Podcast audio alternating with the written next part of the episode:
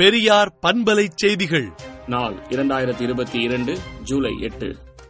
தூத்துக்குடியில் digital x ray கருவி பொருந்திய காசநோய் கண்டறியும் வாகனத்தை கனிமொழி எம்பி கொடியசைத்து தொடங்கி வைத்தார்.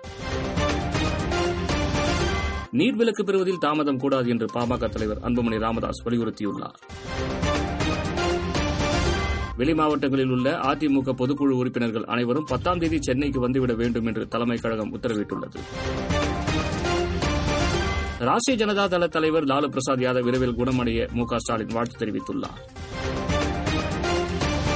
ஆசிரியர் தகுதி தேர்வின் முதல் தாள் அடுத்த மாதம் இருபத்தைந்தாம் தேதி முதல் ஆகஸ்ட் முப்பத்தொன்றாம் தேதி வரை நடைபெறும். தொழுப்பேடு பஸ் விபத்தில் உயிரிழந்தவர்கள் குடும்பத்துக்கு தலா ரூபாய் ஐந்து லட்சம் நிவாரணம் வழங்க முதலமைச்சர் மு ஸ்டாலின் உத்தரவிட்டுள்ளார். மாநிலங்களவைக்கு தேர்ந்தெடுக்கப்பட்ட ஐம்பத்தேழு உறுப்பினர்களில் மத்திய அமைச்சர் நிர்மலா சீதாராமன் உட்பட இருபத்தேழு பேர் இன்று பதவியேற்றனர். மராட்டிய முதலமைச்சராக ஏக்நாத் ஷிண்டே நியமிக்கப்பட்டதற்கு எதிராக தொடரப்பட்ட மனுவை உச்சநீதிமன்றம் விசாரணைக்கு ஏற்றுள்ளது. உத்தரகாண்ட் மாநிலம் தோலா ஆற்றில் அடித்து செல்லப்பட்ட காரில் சிக்கி ஒன்பது பேர் உயிரிழந்தனர். ஜப்பான் நாட்டின் முன்னாள் பிரதமர் ஷின்சோ அபே இன்று தேர்தல் பிரச்சாரத்தில் ஈடுபட்டுக் கொண்டிருந்தபோது துப்பாக்கியால் சுட்டுக் கொல்லப்பட்டார்.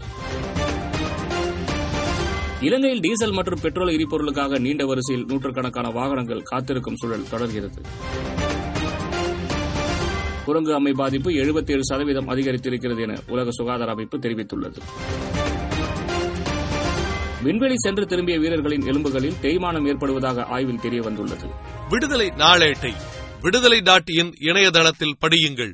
பெரியார் பண்பலை செய்திகளை நாள்தோறும் உங்கள் செல்பேசியிலேயே கேட்பதற்கு எட்டு ஒன்று இரண்டு நான்கு ஒன்று ஐந்து இரண்டு இரண்டு இரண்டு இரண்டு என்ற எண்ணுக்கு பெரியார் எஃப் நியூஸ் என்று வாட்ஸ்அப் மூலம் செய்தி அனுப்புங்கள்.